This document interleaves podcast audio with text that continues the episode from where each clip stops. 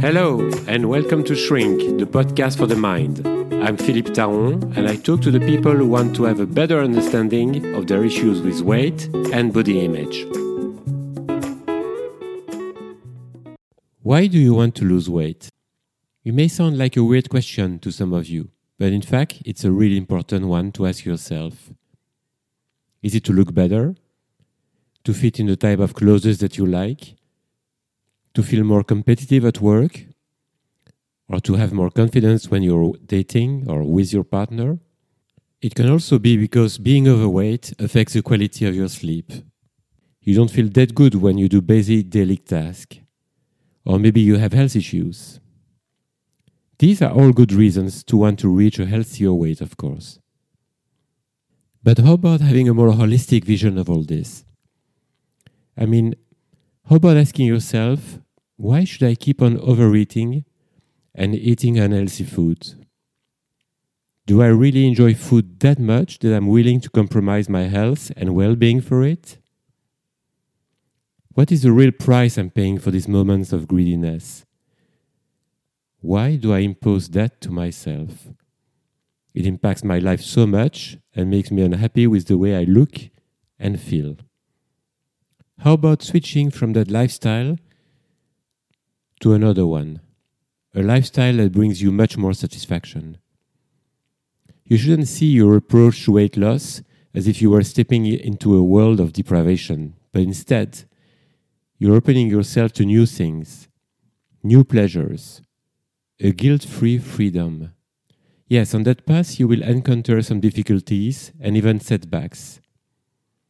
You may get scared at some point, scared of some new opportunities. You will have to get used to the freedom you'll get of not thinking about food and your physical appearance most of the day.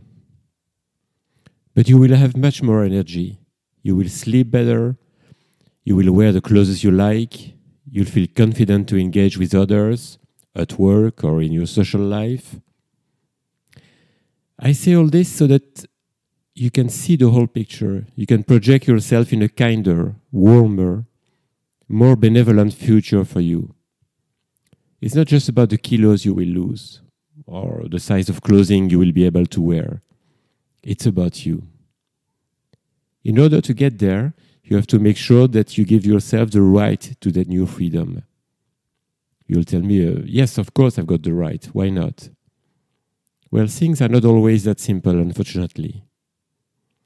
That's when you may get in touch with your own invisible barriers, the unconscious limits you may have. Because you didn't get there by accident. Your food consumption hasn't taken so much room in your life just because you love food. With some appropriate therapy, you will be able to see these barriers and then get rid of them. You will be at the right place to lose weight in a sustainable way, and you will create a positive relationship with food. And remember, a positive relationship with food starts with a positive relationship with yourself, and not the other way around. When I work with my clients, we spend some time analyzing how they got there. And when I say there, I mean to a point where they're unhappy with the way they look and the room that food takes in their life. The number of extra kilos doesn't matter that much, in fact. Some people are really unhappy, even if they don't have that much weight to lose. The next step will consist in analyzing the impact their relationship with food has on the different aspects of their life. Because the extra weight and the thoughts they have about it is there all the time, or most of the time anyway. So it does have repercussions on their relationship to others.